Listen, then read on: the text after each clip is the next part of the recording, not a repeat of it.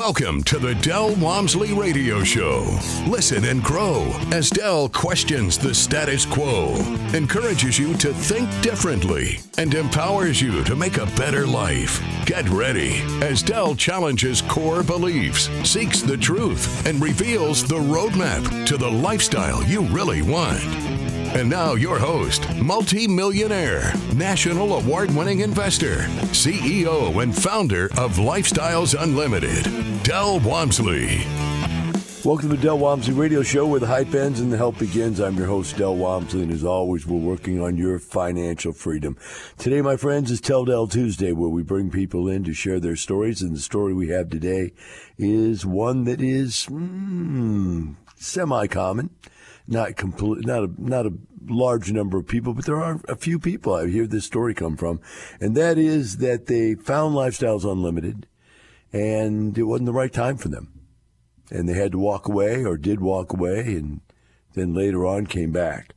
Uh, and I think that's interesting because you know there's always that story about well you know when the uh, when the student is ready the teacher will appear, and in uh, this gentleman's life the teacher appeared sat right next to him on a bus, spent a whole day with him, and and then he walked away from the teacher. Having said that, ended up with great results when he came back and followed through. So we're lucky to have with us today Robert Thompson out of San Antonio. Robert, welcome to the show. Thank you, sir. Appreciate it. World wants to know what happened? You found it, you walked away from it, you came back. Tell the story. Uh, yeah, I found it actually was brought to Lifestyles by a friend of mine that uh, had found it, and he said, "Hey, we need to go. Let's go do this." We went and uh, joined, did the two day, and I was like, "This is great," but I've got two kids in college. I've uh, at that point in time, we were paying for them as we went versus using college savings accounts, and you know it was coming in as fast as it was going out, and that was it.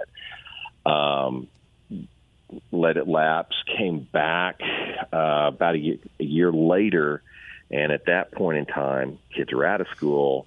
There was a little bit more money available, and got started. Uh, that was 2019, and um, it's just been going great ever since. I have a secondary question along those same lines, a little bit yeah. different, but um, I've always been intrigued how you can be in the business of real estate in some form or fashion of the business of real estate and not really see the investments of real estate. Uh, you, as an appraiser, uh, were one of those types of jobs that you know you're working periphery. You well, you're right in the middle of it actually and yet you don't see the bigger picture while you're in there.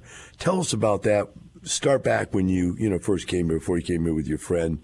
Tell us what it's like to be an, a, an appraiser, and then when did the awareness hit you that hey, maybe there's more to this than just appraising properties? Well, my appraisal background is commercial, not residential, and so it's a big apartment complex, office building, regional mall, that type of thing, and you know, I, I realized, hey, I'm never going to have a half million dollars for me to go in and do a deal. So that's part of it. But the other thing is, as an appraiser, it's very important we tell you what the value is today, not what it is tomorrow, not what it is next week. So we are looking, if you will, at a snapshot of that property. And investment is the movie. Uh, you're buying it today, things happen over time and uh, that was what was missing for me. And there's kind of a forest for the trees. Also, you're working so hard helping your clients make money and show telling them what they need to do and change, and you never step back and go, "Wait a minute, what about me?" Or at least I didn't. Uh, when I was in the two day, and David Fisher taught the two day that I, I went to, the first one I went to, and it, it was okay. Well, you do all this, and then here's the movie. I'm going, wait a minute you know, this is bite size uh, on the single family side. You'd come in anywhere from well, at that time I think it was five to twenty five thousand dollars to do a deal back in 2016, and you can see where it's going from that movie. And I just never had anyone turn the projector on so I could watch it until I sat in that two day class. Uh, what kind of um, feelings did you get out of that, seeing that you were right there in the middle of something that could make you you know, very wealthy if you tried to use it. I was horrified that I had not done anything about it for my entire career and had never seen that. Um, you know, it, it, it, I literally sat there and felt stupid, felt ignorant because it was all right there in front of me. I just never put all the puzzle pieces together, and uh, that was a, a very uh, humbling experience to realize that it was there. I knew what I was. I knew how to do it. I just had never put the pieces together and done it. Um, so the movie aspect was really the aha moment you got out of the two day. Oh, definitely, definitely. Just that you know you do it now and, and just let it run and it takes care of itself. Uh, that was the that definitely was the aha moment for me. Now, as an appraiser, I assume that you understood the concept you could change the value of a piece of real estate by doing something to it, right? Oh yeah, there was always that, but again, I have to go back and I'm looking at uh, large commercial properties. Probably 10 years before I sat through that first two day, uh, I was I ran into a client out in New Mexico. We were both on vacation out there, and he had uh, been an apartment developer his entire life. And we got to talking, and and he said, you know, I've been building apartments my whole life, made a very good living at it, but it wasn't until I realized I didn't need to build them; I just needed to buy them and fix them. That I really started making a lot of money. There, there was so much less risk for him to, in his mind, to do that, and the the, the returns were so much greater. You could have been a syndicator yourself. Yeah, and and it's that's that's actually where I'm I'm, I'm actually going through all of the stuff that lifestyles requires to get to that point right now because I think there's some some major opportunities that are going to be coming up in the next 12 to 24 months. And uh, based on my background, I think I can I can do a pretty good job of figuring out the right ones and and be a good lead investor. I just you know I've got a ways to go before I get there. I'm going to come back to that because I'm to tell all the audience right now. Hey, I know what you want to ask. I'm curious to ask it also. We'll come back to it. So hang on until the last segment. We'll go back to that, which is what, Del, uh, Robert, what we're going to want to know is your opinion of what you just said. Why do you see that there's something going to start happening here in the near future? But let's hold let's go back to what you did do when you first started up back in 2018 and let's talk about where you decided to go. You came out of the blocks doing single family deals. Let's pick that up and talk about why you did that and what kind of deals were you doing? How'd they work out for you? Uh, I started out in single family. I actually, it was funny at that time. Al Gordon was a mentor in the San Antonio office, and I went down and I sat down with him and I said, "Hey, I've got this much money. Which way do I need to go? And his response was, well, you're just barely under that break point that we say which way to go. You could go either way. I wanted to uh, be a little more in control of it, and so I went the single family route. And it's been just phenomenal for me. I was looking at the, you know, I bought my first bought my first property April 8th of 2019 and went into the hospital for a week April 9th, uh, which made me really realize that I should have gotten on the, the, the train much earlier because you sit there and go, wait a minute, as an appraiser and I'm self-employed, you know, it, it very much is I eat what I kill. And if I don't work, I didn't have a livelihood. Um, so bought that first house. Actually, I'm getting ready to list it finally to sell it on the backside. But it's it's been a good investment for me. If I look at every property I bought, uh, you know, I've averaged a little over a hundred percent upside on every deal, not counting cash flow during the holding period. So it's been very, very, um, very, very good for me. Uh, and allowed me to, to have just incredible growth over the so past few years. Average about 100% return on capital gains aspect of the gains, uh, not counting the cash flow aspect of the gains. I made the, the big mistake of, hey, I've got money coming in, you get complacent, and you, you get a little bit off the map and slow down and don't stay, stay focused because Uh, and I think it's something you say a lot. Of, you know, good life gets in the way of a great life. Well, hey, I've got a good life now, but if I just put a little more effort into it for just a little longer, you go to you you kick up to a whole new level, and uh, um, that's an awakening. Actually, I've had recently that I, I need to do this, and and I've started. I mean, I bought three properties in the last two months, so it's it's back on the train. You know, um, the point you're bringing up, Robert, is one I'm actually wanting to do a seminar on. Um, it's a whole. I want to make an event about it because it really is true. You don't grow in a straight line because you have satiation points. You know, you satiated that need. So hey, you whatever it is, if, if you make you know five thousand dollars a month take home in your pay, and all of a sudden you build up three to five thousand dollars worth of passive income, you go, wow. Whether you want to keep your job or not, you just don't really care because you've done everything you've ever dreamed you would ever do, type thing. And then one day, and this is what happens, and then one day you wake up and go, why, why did I stay at five grand? Why didn't I go up to 10 grand a month? Right. And you know that all it is is a series of steps. I could, you know, I did the five grand. I could easily go up to 10. I could take a series of steps and get there. And it kind of is an aha moment each time it happens. And I'll tell you, it happens more than once, Robert. I've gone through that. Gosh, in the 35 years I've been doing this, I bet every five years. You know, you say, well, why don't I? And what I've done by the way, and I'm curious to hear your, your opinion of this. What I've done is I've just given into it and said, you know what, Del, you're never going to be totally satiated. Why don't you just always be on the lookout for a good deal and add one or two or three to your portfolio every year? And uh, just keep doing it. And what do you think of that that approach as opposed to just waiting till you get excited again? You know, I I think it's a great way to do it. I've decided that I need to do one a quarter uh, for the next year or so, and uh, then transition over and, and start doing the multifamily. But um, there's there's so many opportunities out there. The biggest problem is deciding which one you want, um, because as soon as I do one, about a week later, there's a better deal and you've only, or at least I've only got so much money that I can do it with. It's like, well, this is a great deal, and you don't want to wait for the next one so you, you've got to jump on it. But yeah, you, satiation is too easy. Um, you've got to you've got to stay hungry. And for me, the easiest way to do that is just, uh, at least the way I do it, I just pretend that money's not coming in, and that makes me go look for the next one. Uh, because I, I, I just have to ignore it and, and keep going.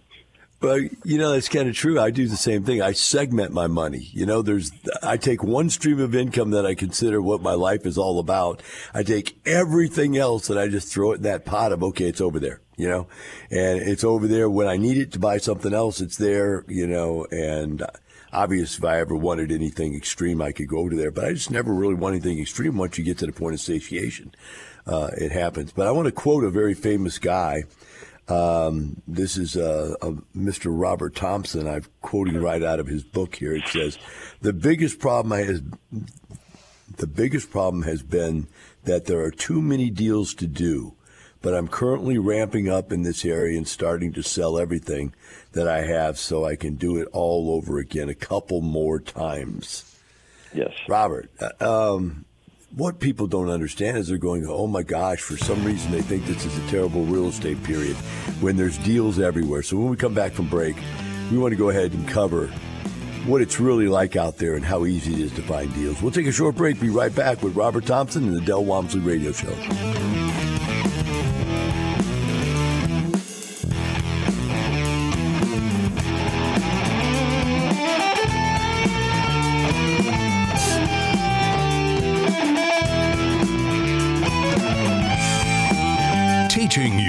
With a roadmap to creating the lifestyle you really want. Keep listening. The Del Walmsley Radio Show returns in moments.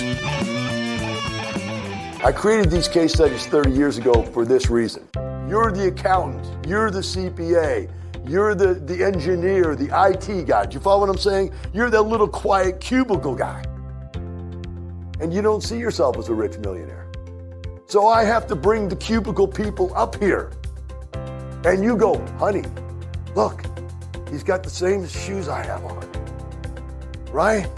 And he speaks in the same language that I speak in. And you've got to be able to see somebody you can relate to or relate with for this to work. Part of the reason I want you to speak to other people is because half of your, I'd say, challenge is that you don't believe you can be rich, is that you don't believe you can retire within five years. Until you can reconcile that in your mind, you won't be willing to take the steps necessary to get there. Join us today. Check for in person and online dates at lukstudy.com. You're hearing the Del Walmsley Radio Show. Want more life changing knowledge? Access our podcast and listen on demand at lifestylesunlimited.com under the radio tab. Now, your host, Del Walmsley. Welcome back to Del Walmsley Radio Show. With me here today on Tell Del Tuesday is Robert Thompson out of San Antonio. Uh, is a commercial appraiser who started his real estate investment career in single family housing uh, which is interesting in and of itself. Uh, Robert, we're going to talk about how many deals are out there because we made the point before we went to break that you're saying there's more deals than you can even do. I was sitting with uh, some of my top guys, and we do this on a regular basis because we have to be aware where the marketplace is. And we were studying the numbers, and we were in there talking about the Houston numbers, not the San Antonio, but I'm sure they're pretty close to each other. Is that when you look at the median, or when you look at the sales, median sales prices across the board on single family houses, they single family house sales are down. And it might be sales, total sales, dollar volume sales or something, and not actually prices, but the sales are down 10, 20%, whatever it is. Whether it's prices or whether it's the volume of sales. I'm not, I don't even actually remember which one it was. But what was interesting was is that what Jeff Smith was pulling out was that, but wait a minute, that's not what we buy. We buy everything below the median price, and you were talking about that's why I'm dropping this in your your pocket here to work with.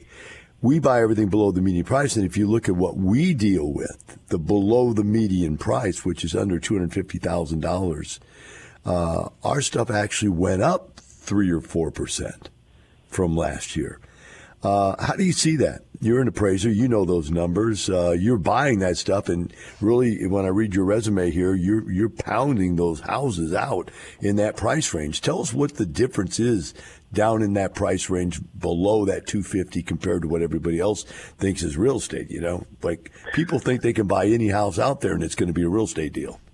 Yeah, well, you've got a couple of things going on. First off, they technically they can't build a house anymore in the city, at least San Antonio, Houston, Dallas, the, the Texas markets, which is what the ones I'm familiar with, they can't build a house for less than two two hundred and fifty thousand dollars brand new. And that house, quite frankly, the quality of construction is so far down there, you don't want to own it.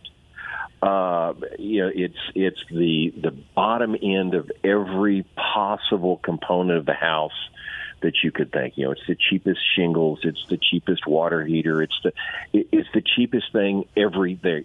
That's the new stuff that's competition. And many times You're it's a bad location, some garbage area that you know you would never think to make a subdivision out of it, and they drop it as a subdivision. Would you agree? Yeah, it, it's that it's it's out in the it's out in the sticks. It's not a good school district, and you know people want a nice house. They want conveniences. They want their kids to be in a good school. They want to feel safe you know, that's what people want. And quite frankly, that's the, the kind of houses I look at. It's that, and we call it workforce housing. It's, it, it quite frankly is the middle to upper end of blue collar and the middle to lower end of white collar. And those are the people that get up every morning, have breakfast, get in their car, catch the bus, go to work, put in a, a good, honest day's work, and come home you know, have dinner with the family, maybe go watch a, a, sports game for one of their kids, go to bed, do it all over again the next day.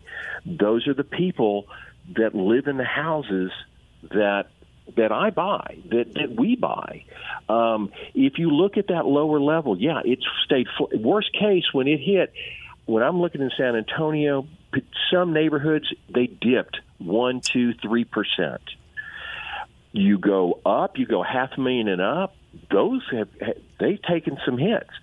Not that bad, but the biggest problem as far as lack of sales, at least in my mind, is not that oh it's gotten more expensive on our end of the scale, that that lower price. but nobody's listing them. There's no listings for these realtors to buy. I, I talked to a realtor last night, known her for 20 years, and she's like, "What's going on? There's there's no product. Nobody wants to sell." Because they can't afford to go into that next one. And that's also helped keep those prices at the level, as well as we have several million under um, uh, construction. In other words, we need to build several million more houses, and nobody wants to step out there and do it because we have more people wanting houses, needing places to live, and it's not economically viable to build them for a builder, and that's holding prices and going to keep them going up. Now, the people in that zone, those are the people that pride themselves on their credit and paying their bills, do they not? Yeah, usually do. Very much so. I mean, if you go way below that, and there's there are people that just really work in Class D properties. I think David Fisher does that, which yep. is not what we recommend, by the way. Uh, he just loves because he likes to build stuff and tear stuff apart and whatever. Uh, he, he'll do that, but that's not our clientele. Our clientele is that upper blue collar, lower white collar person, just like you said, that uh, prides themselves in paying his bills and, and not being a part of the problem in our society. So when you do find these, and you said that you've got more deals than you can find, the fact that other people may not be able to find them, what does that tell you about what they're doing wrong? I think it's not understand.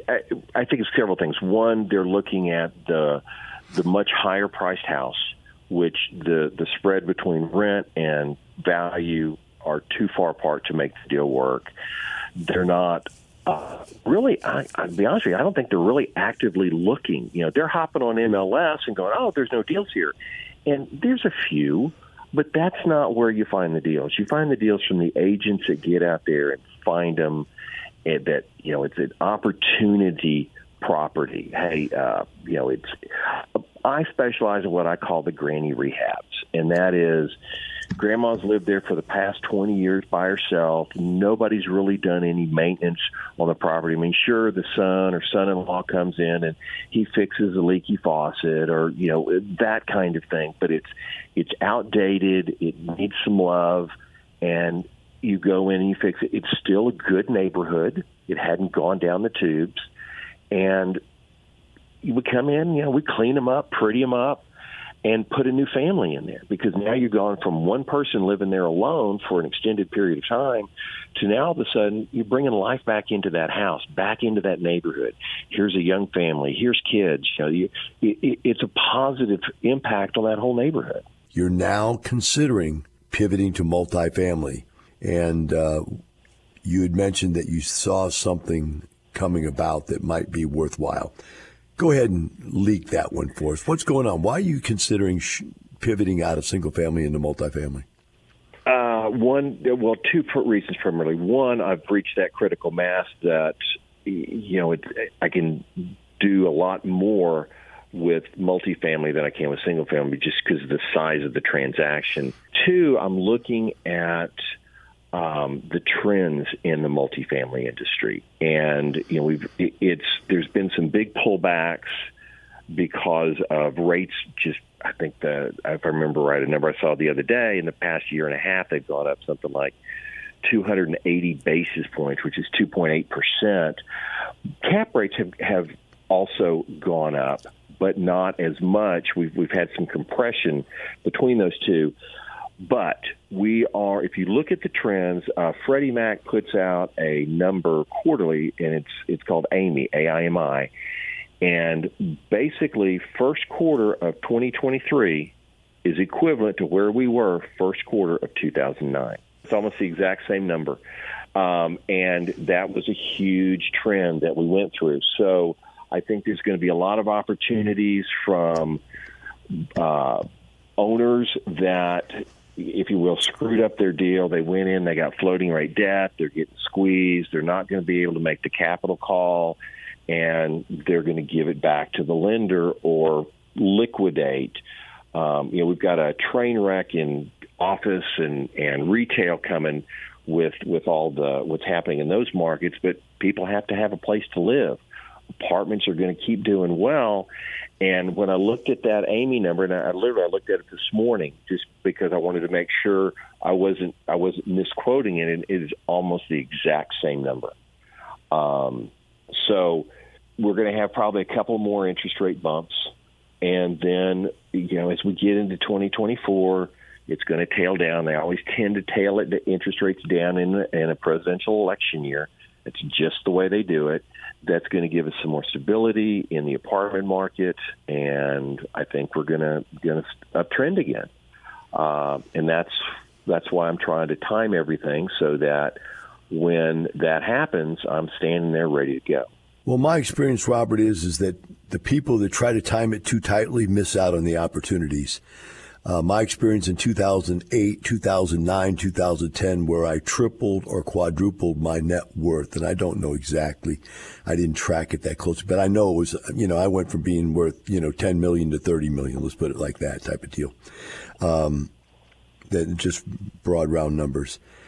The, the, the thing was I bought on the way down and then I bought on the way back up and I sold once we got halfway up. In other words, when everybody else said, "Oh man, okay, it's safe to buy now," that's when I started selling. So I, am just sort of giving you a heads up. Hey man, if you already seeing that it's going there, you should be probably buying now. Then, huh? What do you think? No, I agree. It's it, I, I agree that yes, you know, you can do it in any market. I think that I'm, I'm maybe a little behind the curve. I'm missing a little bit of it, but um, I still think we're going to have a lot more pain by some of these people that are going to end up putting more property, more product on the market.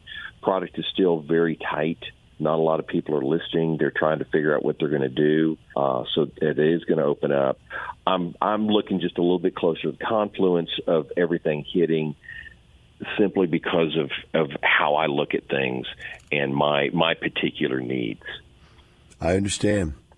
I'm just giving you a little grandfatherly love. And I'll tell you what happened. It. No, I really do. I was you, when you properties were selling for fifty thousand a door. I started buying them when they fell to thirty five, and people going, "Boy, you're crazy to buy you know fifty thousand dollar property for thirty five. And you know, it's falling. It's going to go lower. Well, it did. It went down to 25, but then I bought more, another one at 25. Then it dropped to 21. Uh, I bought one at 19, then it dropped, and I bought one at, at 18, 17. And the last one I bought was 8,000 a door, and that was the lowest I ever saw. The lowest I bought, and I think probably one of the lowest that ever did sell in Houston. Um, and then it came back up, started going the other direction. The point I wanted to make to you, Robert, is that if you and the audience, if you wait until the last moment, and somebody like me who had bought three from this guy already, I bought one at 35, 25, and 21. When the one that comes up for 19 comes up, guess who he's going to bring it to? You're going to get the first call. He's going to call me because I know he knows I'll close it. Does that make sense? So you oh, yeah. you got to you got to get in there right now and be careful that you don't kick too many tires in multifamily. So I just throw that out there for you because I, I care about you. And uh, since you're still, this is your your foray into it. But man, you you nailed the numbers. And in your mind, this next two interest rate hikes is going to probably be the the one that breaks the back, and then the Fed's going to come out of it coming into the, the presidential election. That's your that's your prediction then? That's my prediction, yeah. Uh, syndication? Quick, we got a break. We got to go now. Are you going to syndicate? Yes. All right, great, Robert. Thanks for coming on the radio show, and thanks for being a great member. For the rest of you out there, remember this it's not the money, it's the lifestyle. Have a wonderful day. We'll see you tomorrow.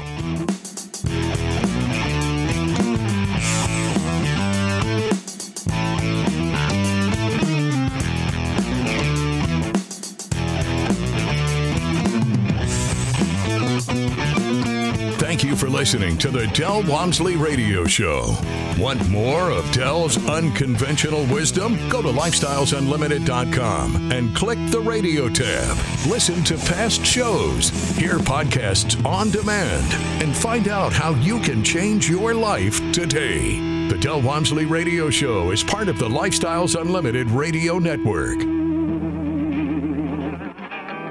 The information and opinions you hear on the Del Walmsley radio show are those of the host, Del Walmsley, his guests, and his callers, and do not necessarily reflect the opinions of this station, its affiliates, its management, or advertisers. The Del Walmsley show is for entertainment purposes only. Please consult a professional regarding your personal investment needs. Nothing presented on the Del Walmsley show constitutes an endorsement, recommendation, offer, or solicitation to buy or sell any product or security.